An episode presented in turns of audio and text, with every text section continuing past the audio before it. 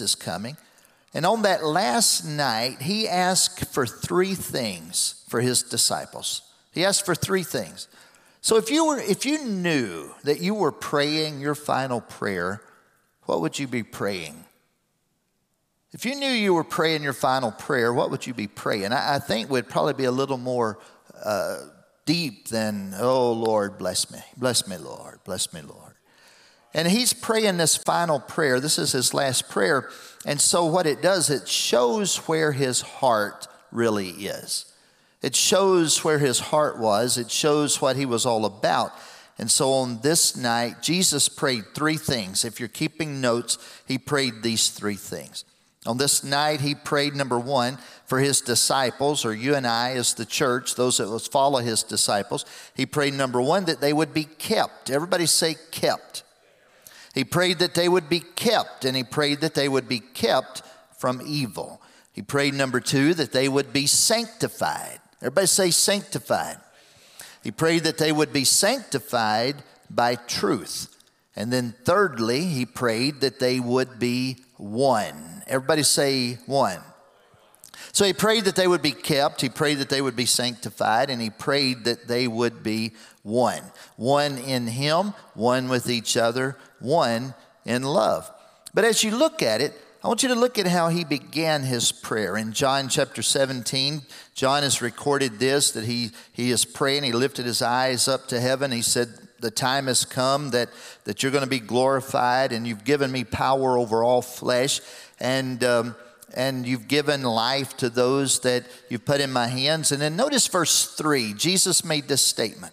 In verse three, he said, and this is life eternal, that they might know thee, the only true God, and Jesus Christ, whom thou hast sent. Notice he said that they might know. When you look at the word know, that's a big word. When you look at it in, in, the, in the scripture and look it up in the lexicon of the New Testament words, you'll find that it's got a very long description and a very long definition. But he used this term. He said that they might know thee. There's a vast difference between knowing about and knowing. And so Jesus' prayer was that they might know who you are, Lord, the one true God. Paul tells us in Philippians chapter three, verse seven, he's talking to us about what got a hold of him. And I want you to look close at this. In Philippians three, seven, Paul said, but what things were gained to me, those I counted loss for Christ. Yea, doubtless I count all things but loss for the excellency of the knowledge of Jesus Christ my Lord, for whom I have suffered the loss of all things, and do count them but dung, that I may win Christ, and be found in him, not having mine own righteousness, which is of the law, but that which is through the faith of Christ, the righteousness which is of God by faith. And I know you've seen this tenth verse. He said that I may know him. Say that with me, that I may know him, that I may know him and the power of his resurrection and the fellowship of his sufferings, being made conformable unto his death, if by any means I might attain unto the resurrection of the dead. Now, Paul had met Jesus. Paul had met him in a very dramatic fashion. Actually, Jesus introduced himself to Paul. So Paul met him in a very, uh, very dramatic way. Jesus introduced himself to him. But Paul's telling us, after that introduction, I've spent the rest of my life in pursuit of really knowing him. We meet a lot of people. Some of y'all have like four thousand friends on Facebook. So if we just were to stalk you on Facebook, we'd think, you, man, you know everybody. The truth of the matter is, is you don't know that many people. You may have four thousand friends on face, on Facebook, but you may only know about one hundred people. And you may only know about ten people really well. You may only know one or two people really, really, really well. And so Paul said, I met Jesus, but I wanted to do more than just say I met him. I wanted to pursue after an intimate understanding and knowledge of him. So I began to grab hold of everything that I could, and I counted everything but loss in the pursuit of really knowing Jesus. And so Jesus is praying, Father, this is my prayer, that they would know you. You know, a person can know about food and starve to death. A person can know all about food and starve to death. And, and I know it's a very simple thought, but I wanted to give it in a simple term to introduce this to you, that a man can remain spiritually dead even knowing all the historical facts about Christianity. Reading about Jesus doesn't mean you know Jesus. Knowing all there is to know about Christianity doesn't mean that you know the life that is there. And so Jesus is praying, Lord, I'm praying that they would know you, the only true God, because this is life eternal. It's life eternal that they might know you. And he didn't say it's life eternal that they might know about you. You see, you've been on a pursuit. Many of you have been on a pursuit of saying, I want to do more than go to that building and sit on a chair. I want to know the one that that building is built in honor of. Knowledge is not a bad thing.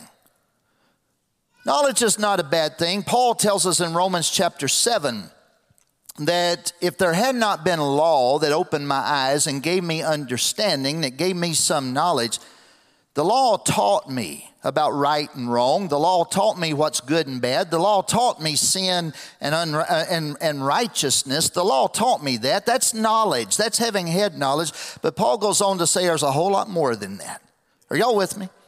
Paul goes on to say there's a whole lot more than that. That's why in Romans chapter eight, verse one, one of my favorite passages of Scripture, Paul said, there is therefore now no condemnation to them which are in Christ Jesus, to them who walk not after the flesh, but after the Spirit. For the law of, of the Spirit of life in Christ Jesus hath made me free from the law of sin and death. What the law could not do, in that it was weak through the flesh, God sending his own Son in the likeness of sinful flesh, and for sin condemned sin in the flesh, that the righteousness of the law might be fulfilled in us who walk not after the flesh, but after the Spirit. For they that are after the flesh do mind the things of the flesh, but they that are after the Spirit, the things of the Spirit. Paul is connecting this to the religious aspect under the law. He's also connecting this to life. If you pursue the religious aspect of the law and only do things because the law dictated how to do it, that's merely empty religion.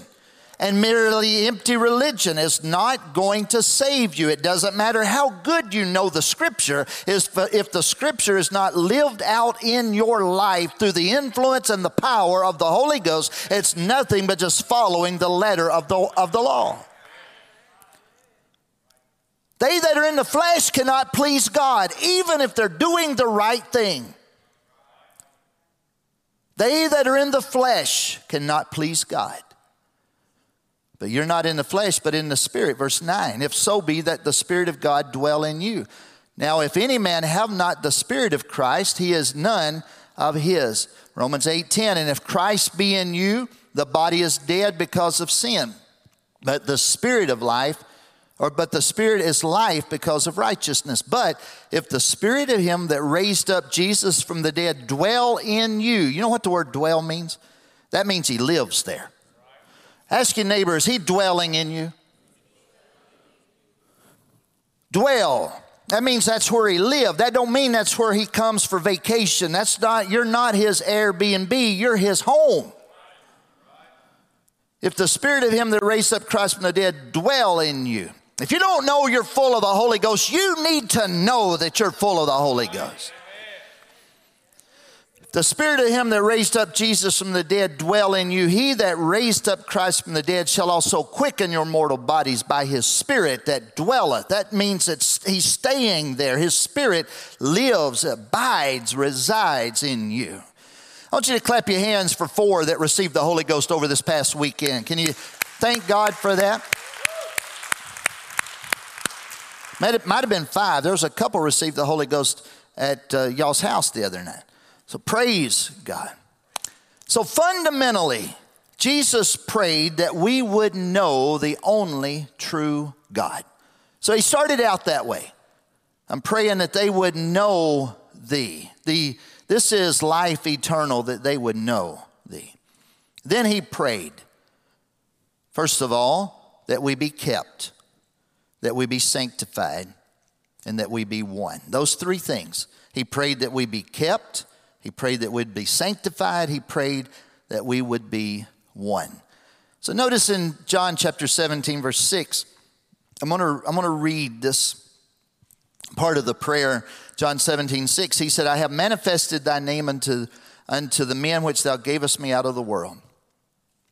Thine they were, and thou gavest them me, and they have kept thy word. Now they have known that all things whatsoever thou hast given me are of thee, for I have given unto them the words which thou gavest me, and they have received them, and have known surely that I came out from thee, and they have believed that thou didst send me. I pray for them. I pray not for the world, but for them which thou hast given me, for they are thine. And all mine are thine, and thine are mine, and I'm glorified in them. And now I am no more in the world, but these are in the world. And I come to thee, Holy Father, keep through thine own name those whom thou hast given me, that they may be one as we are. While I was with them in the world, I kept them in thy name. Those that thou gavest me I have kept, and none of them is lost, but the son of perdition, that the scripture might be fulfilled. And now come I to thee, and these things I speak in the world, that they might have joy fulfilled in themselves. I have given them thy word, and the world hath hated them, because they are not of the world, even as I am not of the world. I pray not that thou shouldest take them out of the world, but that thou shouldest keep them from the evil. They are not of the world, even as I am not of the world. Sanctify, sanctify them through thy truth. Thy word is truth. As thou hast sent me into the world, even so have I also sent them into the world. And for their sakes I sanctify myself, that they also might be sanctified through the truth. Everybody say, deliver us from evil. When Jesus was pr- teaching us to pray, we, we have what we call the Lord's Prayer. Now, y'all, y'all hang in here with me. We have what we call the Lord's Prayer. Matthew chapter six, when he's teaching the Sermon on the Mount, he's, he's teaching that, teaching us how to pray. Actually, John seventeen is the Lord's Prayer. John seventeen is what he actually prayed. What we call the Lord's Prayer is a model that he gave us to follow. And he tells us this in Matthew six, nine, after this manner, therefore pray ye, our Father, which is in heaven, hallowed be thy name. Thy kingdom come, thy will be done in earth as it is in heaven.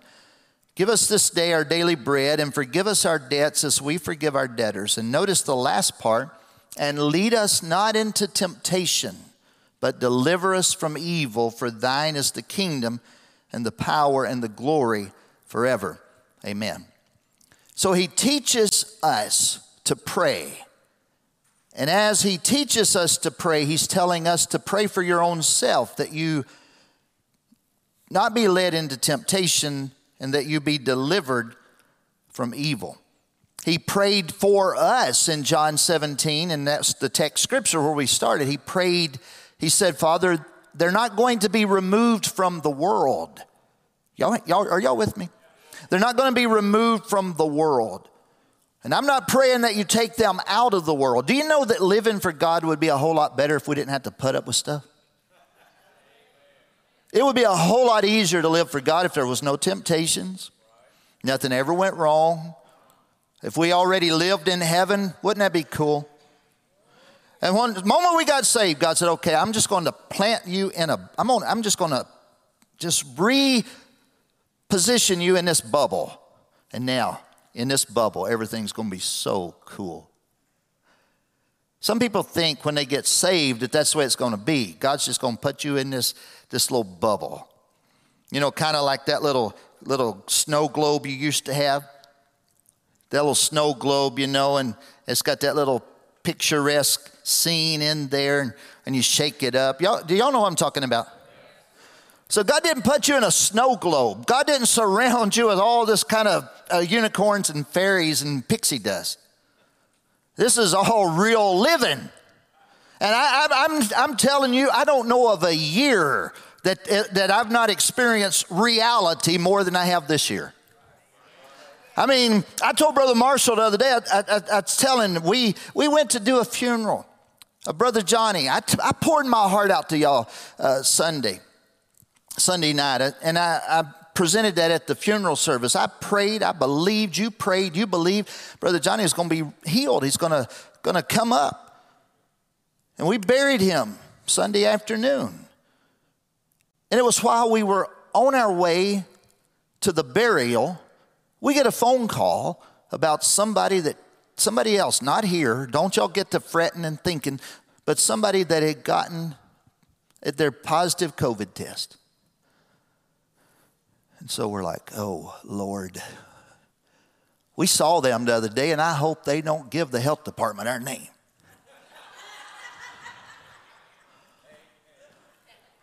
So we buried Brother Johnny, and then we're coming back to the church. Coming back to the church, and we get another phone call of somebody else that's got a positive COVID test.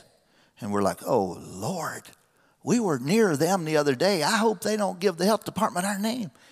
So we had to stop at McDonald's and get that thirteen box of chocolate chip cookies.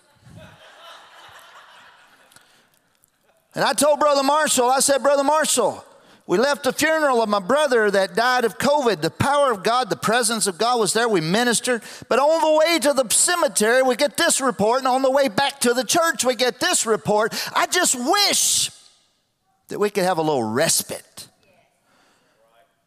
And it's almost like you can't catch a break sometimes. And, and if y'all think pastoring is really easy, tell me your job. I'd swap with you.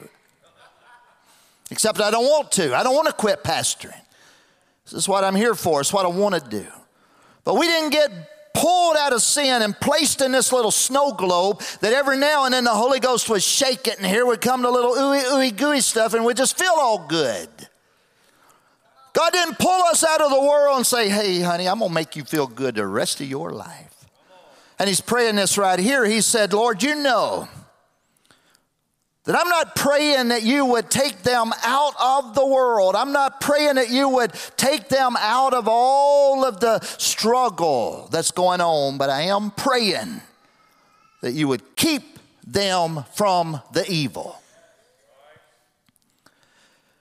And if you don't believe that your God is a keeper, then you don't really know him that well.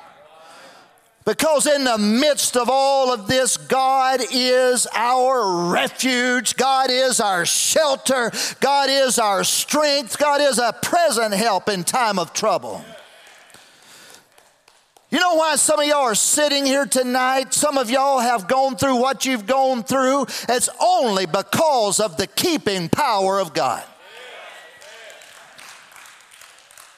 I'm standing behind this pulpit tonight only because of the keeping power of God. And if we're so arrogant to think that we got here all by ourselves, then we're a basket case in the head. We got to realize I didn't get here by myself. The hand of God has been on my life. If it had not been for the Lord on my side, where would I be?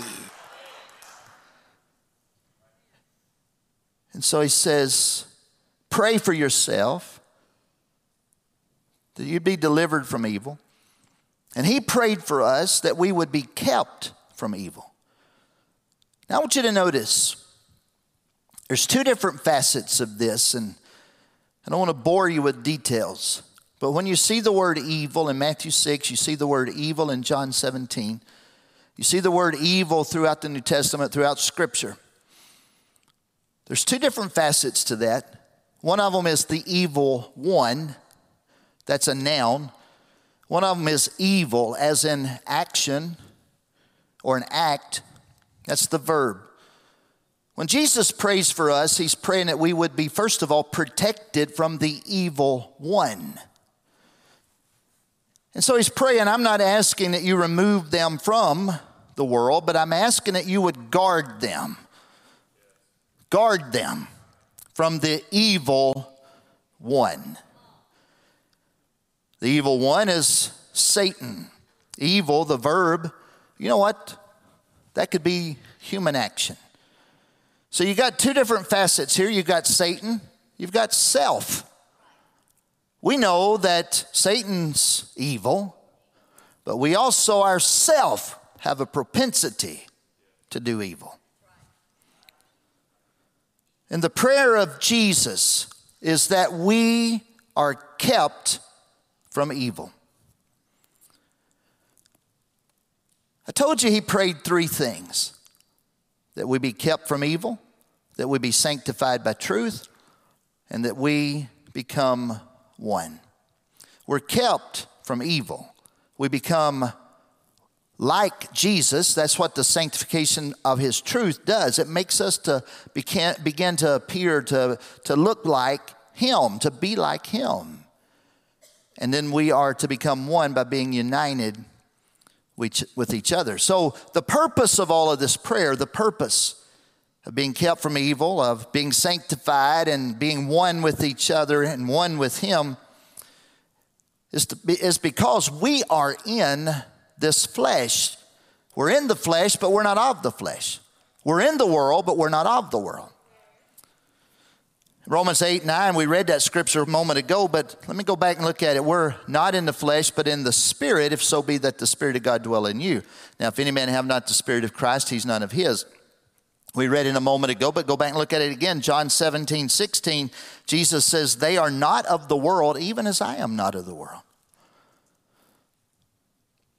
We've got to continually remind ourselves that we are not of this world. And if Jesus prayed this prayer for us, that is, he's showing that's what's on his heart. That's his heart for us. I'm going to start tying this together, but I want you to hear this. If Jesus prayed these things, and if he prayed this prayer, showing what's on his heart for you and I, that we be kept from evil, that we be sanctified by truth, that we be one, one with each other, one with him, one in love.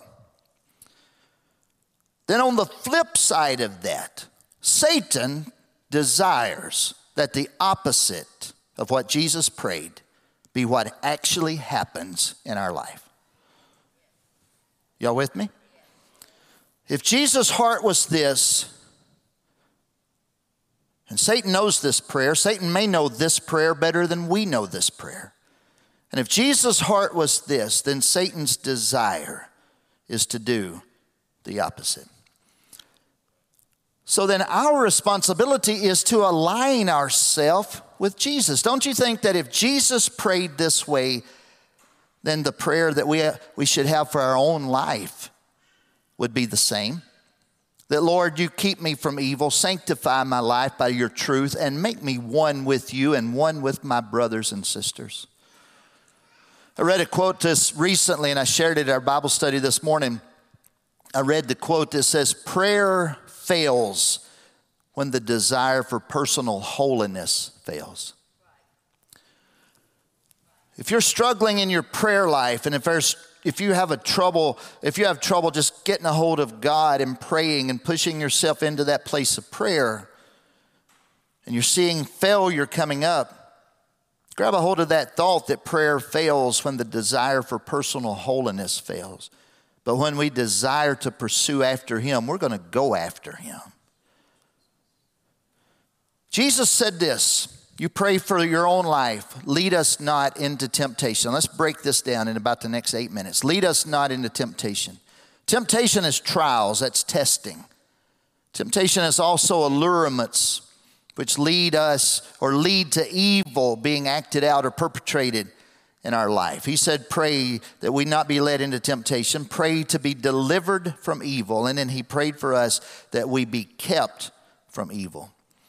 That we be delivered from the power of the evil one. If you're writing notes, won't you write this down? Temptations is about self. Every man's tempted when he's drawn away of his own lust and enticed. Temptation is about self. And Satan uses temptation to lead us into entrapment of evil. There's a malicious intent behind temptation. He is leading us to a separation from God. He's leading us to where we're drawn away from our own, by our own lust and enticed. And lust, when it is conceived, brings forth sin. And sin, when it is finished, brings forth death. The word evil means bad. It means, means wicked. It means malicious. And evil takes on two different facets, as I told you a while ago. It takes on the action. There's the action of the wickedness, the maliciousness, the, the evil. And then there is the evil one, Satan himself. There's either the noun or the verb. So the enemy, the evil one, has a strategy. And y'all got to get this, all right? Get this. Three things the Lord gave me. The evil one has the strategy of this. Number one, to get us to focus on self. Number two, to make us static. I'm going to explain it in a minute. Number three, to take away stability. So the tactic of the enemy, number one, is to get us to focus on self. This is as old as the Garden of Eden story. When that tree that was planted and God told Adam and Eve, don't you eat of that tree. And so the tempter, Satan himself, brought about the temptation there in the Garden of Eden. The same thing is repeated in the temptation in the, in the wilderness when Jesus was fasting. And then the same thing is repeated in First John chapter two. In, John, in, in Genesis chapter three verse six, the woman saw that the tree was good for food. It was pleasant to the eyes. It was a tree desired to make one wise. She took of the fruit. She ate. She gave it to her husband, and he did eat. In Luke chapter four, Jesus was tempted in these same three areas to turn stones into bread. Everything that he saw to be given to him, to throw himself off the temple. John explained it in First John chapter two, verse fifteen. He said, love not the world, neither the things that are in the world. For if any man love the world, the love of the Father is not in him. And all that is in the world, the lust of the flesh, the lust of the eye, the pride of life, is not of the Father, but is of the world. So Satan comes in, and he uses our own weaknesses against us to tempt us with the lust of the, the flesh, the lust of the eye, the pride of life. He tempts us through our own desires. And I was talking in Bible study this morning about these things. I, I'm not too, I don't think that I'm tempted too harsh in the, in the uh, uh, pride of life area. But the lust of the eye and the lust of the flesh I am. And don't stand there staring at me. Some of y'all are tempted by all three of them.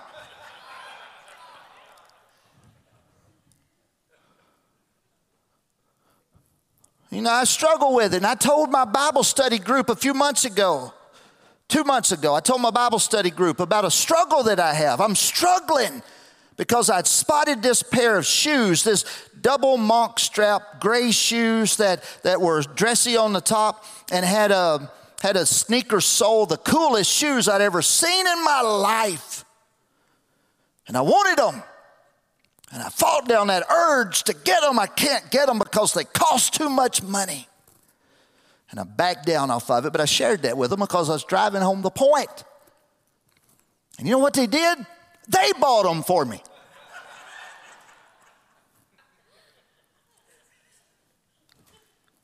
It's like the Garden of Eden experience.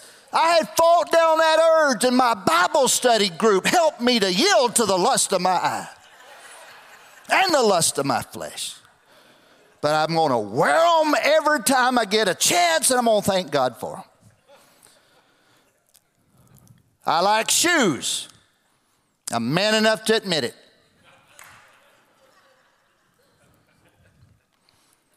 If I can be that stinking honest with y'all, y'all need to be honest with your own self. Because we all struggle with these things, and that's Satan's inroad. And you know what he wants us to do? He wants us to deny that we even have any problems. You need to, you need to every single day boldly come before the throne of grace and say, God, I need help just to make it through this day. I ain't even left the house yet, and I'm already struggling. I need your help. Yeah. Self. Ephesians six sixteen, Paul writes to us and tells us to take the shield of faith wherewith we shall be able to quench all the fiery darts of the wicked. So this is his strategy. He's working at us through our own desires, working at us from that self, that self thing, you know, the lust of the flesh, lust of the eye, pride of life. The second thing is static. You know what static means? Static means you're just stopped. You're not going anywhere.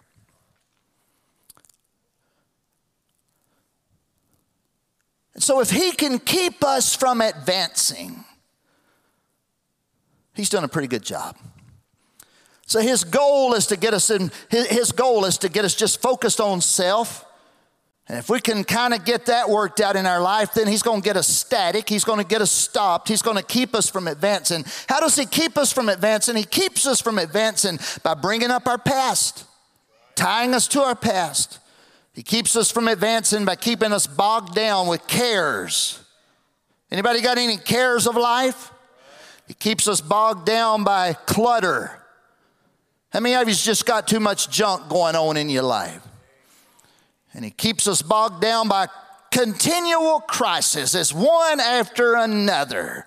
You get your act together and then all of a sudden this happens. So he keeps us from advancing. Have y'all stopped because it's eight o'clock? Good. He keeps us from advancing, static. It's self, it's static. Just paused, it's stopped. He keeps us immobilized. He keeps us in this place, keeps us from advancing, from progressing, by immobilizing us with reoccurring things, repeating things. And as long as it works for him, there's no need for him to change the game plan. I mean, if you just keep repeating the same thing, well, he doesn't need to change his strategy. And then the third and final thing, he's after your stability. The goal of maturing in our faith is to reach a place of stability. And if the goal of reaching stability is what the Lord has placed there for us, then the goal of the evil one is to sabotage our stability. So if we do a pretty good job dealing with self, and if we get to moving, have y'all sensed this? Then he wants to come along and shake things up. The Bible tells us in First Peter chapter five, be sober. Peter tells us this. Be sober, be vigilant, because your adversary, the devil, is a roaring lion, goeth about seeking whom he may devour, whom resist steadfast in the faith, knowing that the same afflictions are accomplished in your brethren that are in the world. Notice these words closely.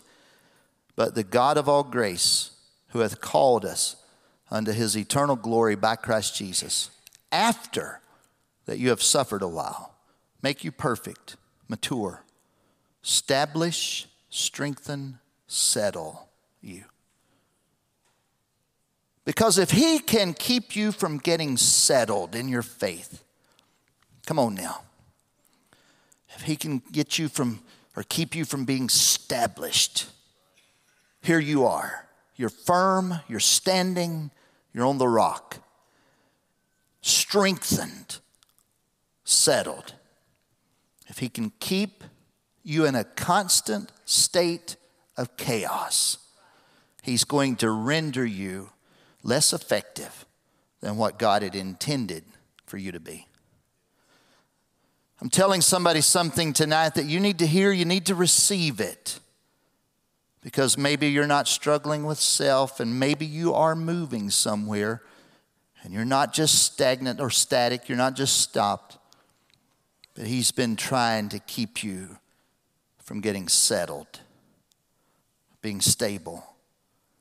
And God's plan for what you've gone through and what you have worked through in your own life, in your pursuit of maturing after the things of God, God's plan is to establish, to strengthen, to settle you. Verse eleven says, to him be glory and dominion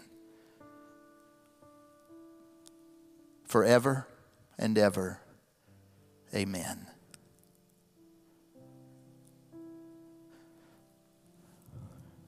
I want you to stand with me.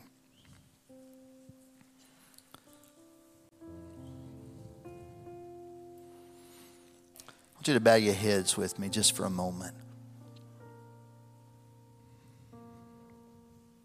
We're in the world. We're here. And it's a struggle. There's a battle.